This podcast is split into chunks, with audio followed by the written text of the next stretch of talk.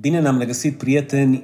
Astăzi s-a întâmplat ceva extrem de ciudat. Am apăsat de două ori butonul de record și n-am reușit să înregistrez predica din biserică, predica de duminică pentru voi, deoarece știu că ne ascultați într-un număr destul de mare și mulțumesc foarte mult pentru uh, timpul vostru și pentru că apreciați munca pe care o fac de dragul vostru și de dragul lui Dumnezeu. Uh, am ales să vin aici la birou, mi-am făcut o cafeluță și am zis să vă fac un rezumat tuturor celor care poate așteptați cu nerăbdare uh, să ascultați mesajul meu.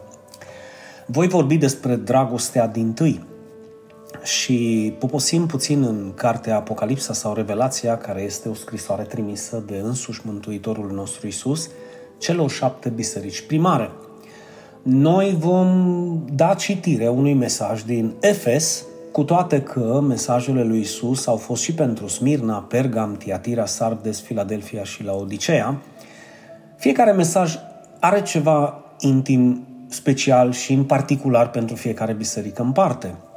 Eu aș putea spune chiar că acest mesaj transcende, să zic, era bisericii primare și ajunge până în sânul bisericii noastre moderne, deoarece cuvântul lui Dumnezeu, atât cuvântul lui Dumnezeu cât și Isus, este același ieri, astăzi și în veci de veci. Și dacă ceea ce le-a spus Isus lor, pentru Isus a însemnat ceva extrem de util și de valoare, bineînțeles că și pentru noi astăzi trebuie sau ar trebui să aibă aceeași însemnătate cum a avut și pentru biserica primară. Întrebare. De ce oare biserica din Efes a fost uh, prima biserică căreia Dumnezeu i-a trimis, transmis acest mesaj prin Hristos și de ce este atât de important încât uh, Dumnezeu l-a pus ca să fie cap de listă de la Isus pentru creștinii din biserica primară, iar eu, mă repet încă o dată, prin ei pentru noi, deoarece este și un mesaj de actualitate, chiar dacă a fost spus cu atâta timp în urmă. Deci, Revelația, Apocalipsa, capitolul 2, începând din versetul 2. Știu faptele tale, spune Iisus, osteneala și răbdarea ta și că nu-i poți suporta pe cei răi. De asemenea, știu că i-ai pus la încercare pe cei ce spun despre ei înșiși că sunt apostoli, dar nu sunt. Și ai descoperit că sunt falși. Știu de asemenea că ai răbdare când duri pentru numele meu și că n-ai obosit. Dar, atenție, dar ce am împotriva ta este că ți-ai părăsit dragostea din tâi. Adus deci aminte de unde ai căzut, pocăiește-te și fă faptele din tâi. Dacă nu, voi veni la tine și îți voi muta sfeșnicul de la locul lui dacă nu te pocăiești. Cel ce are urechi să audă ce zice bisericilor Duhul, prin Hristos, bineînțeles. Celui ce învinge îi voi da să mănânce din pomul vieții care se află în raiul lui Dumnezeu pom la care omenirea nu mai are acces din momentul în care Adam și Eva, dacă vă amintiți, au căzut în păcat.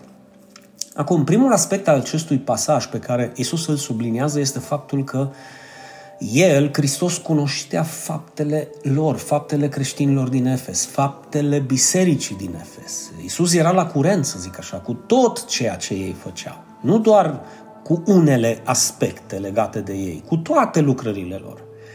Dacă vă uitați în text, Domnul cu detalii subliniază faptele pe care ei le făceau. Atenție mare și mă repet încă o dată, de dragul numelui său, nu de dragul unei religii, nu de dragul unei tradiții băbești sau strămoșești, nu. Biserica din Efes și creștinii din Efes făceau tot ceea ce făceau de dragul lui Dumnezeu, de dragul lui Hristos.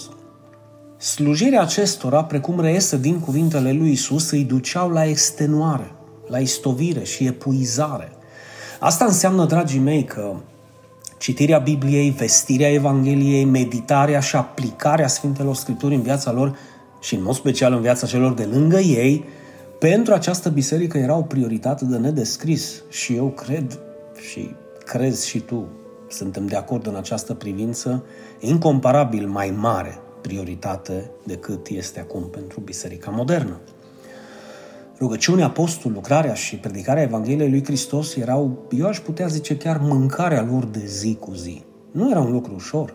motiv pentru care mulți dintre ei ajungeau la sfârșitul zilei slăiți de puteri, mă fraților. Deci ăștia își dădeau toată silința de dragul lui Hristos să facă o lucrare extraordinar de bună.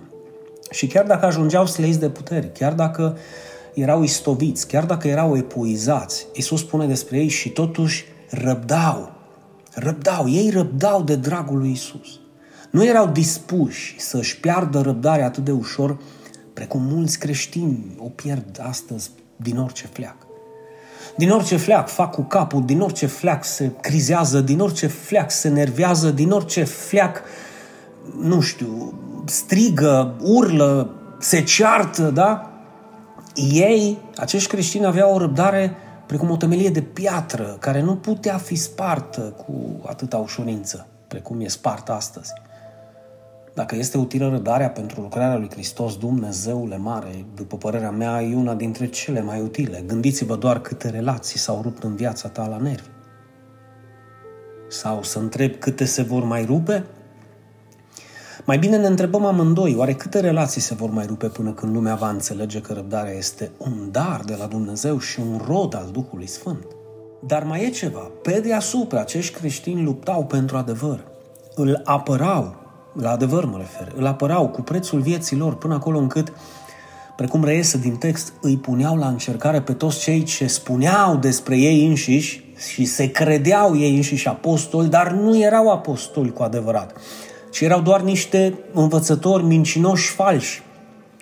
Nu știu voi, dar dacă acești creștini din Efes ar face astăzi o razie sau hai să ne gândim la Isus, același Isus Hristos, Domn Mântuitor, ar face astăzi un control inopinat, neprevăzut și neașteptat în toate bisericile, indiferent care sunt acestea. Oare câți preoți și păstori falși ar descoperi Isus?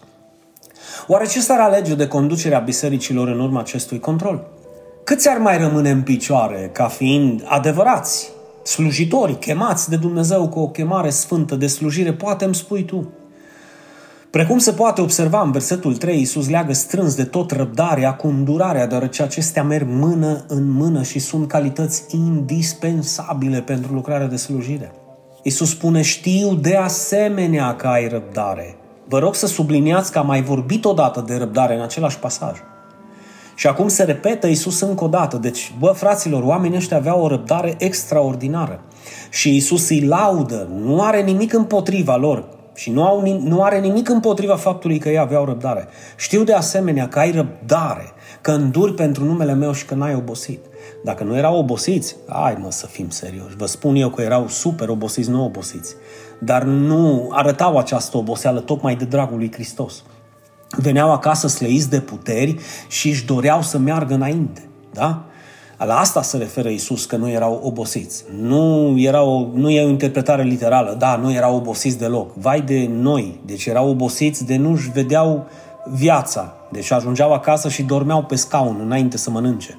Isus știa de asemenea aceste adevăruri despre ei. Putem spune la fel sau în aceeași măsură cum știa adevărul despre tine și despre mine. Nu trebuie să uitați faptul că trăim într-o societate care, haideți să o spunem pe șleau, tinde să închidă gura celor care vestesc cu adevărat Evanghelia, celor care vestesc adevărul, spunându-le că ei sunt mincinoși, da? Și că nu doar Domnul Isus este singura cale adevărată spre mântuire și că nu are importanță cum ești, nu are importanță ce faci, Dumnezeu te iubește și te acceptă oricum. Nu contează că te neci în băutură, te intoxici cu substanțe nocive, te scalzi în curvie, adulter sau chiar ți-ai părăsit relațiile omenești naturale, iar acum cochetezi cu homosexualismul. Furi, minți, blestem, calci în picioare cuvântul lui Dumnezeu. Nu trebuie să-ți faci niciun fel de probleme, căci Dumnezeu te înțelege și te iubește. Ba chiar mai mult, spun ei. Poți să fii un creștin singuratic, să nu vii la biserică, sau să mergi foarte rar sau chiar deloc. Dumnezeu nu are nimic împotriva ta și va continua să te iubească oricum. Bă, iubiților, eu mi-aș permite să vă întreb, care Dumnezeu te va iubi oricum? Care Dumnezeu te va iubi așa oricum? Cel creat în mințile întunecate și corupte ale oamenilor despărțiți de Dumnezeu? Sau Dumnezeul descoperit în Sfintele Scripturi? Căci în umila mea părere aceștia sunt doi Dumnezei diferiți și doar unul poate să fie adevărat.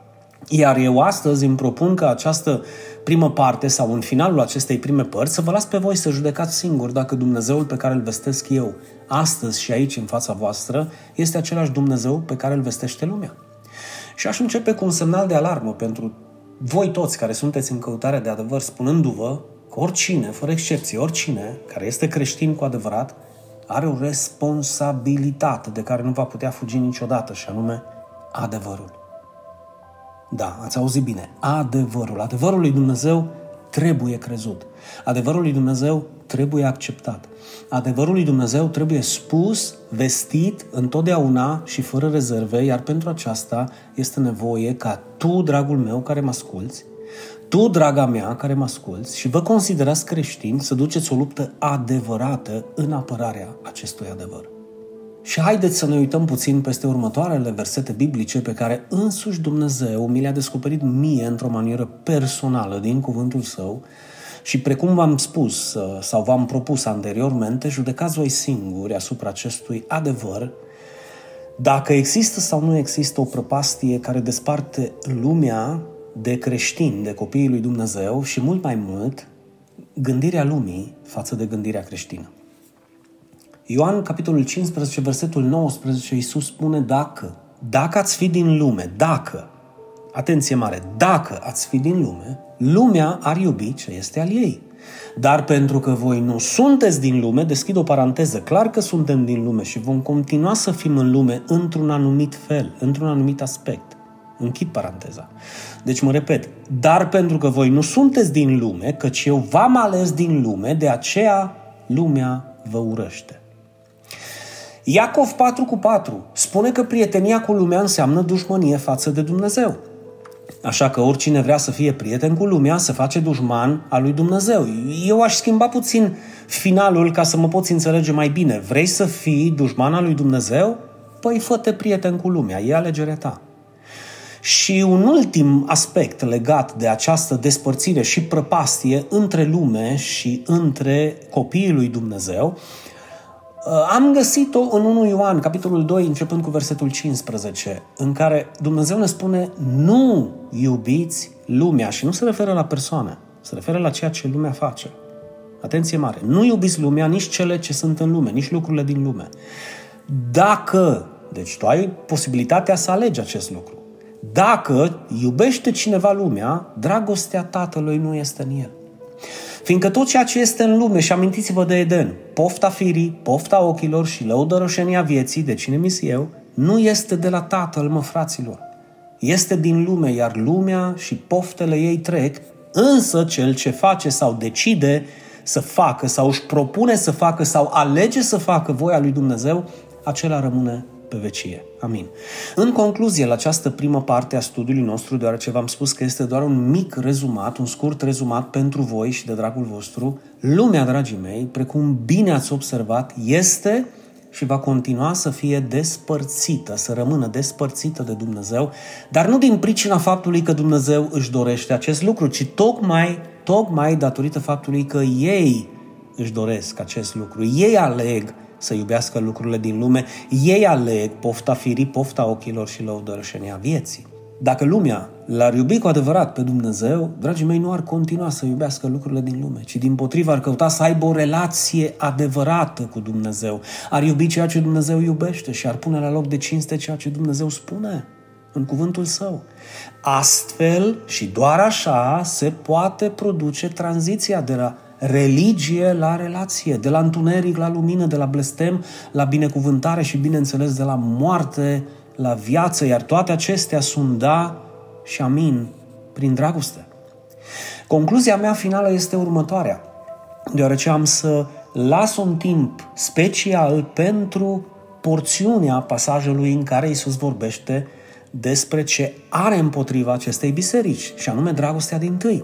Dar am vrut să fac o mică introducere, bine, o mică, scurtă, destul de substanțioasă, zic eu, despre faptele pe care această biserică le făcea, că Isus nu avea nimic împotriva acestor fapte. Isus avea ceva împotriva lor care nu au nimic de a face cu faptele, deoarece faptele au fost de lăudat.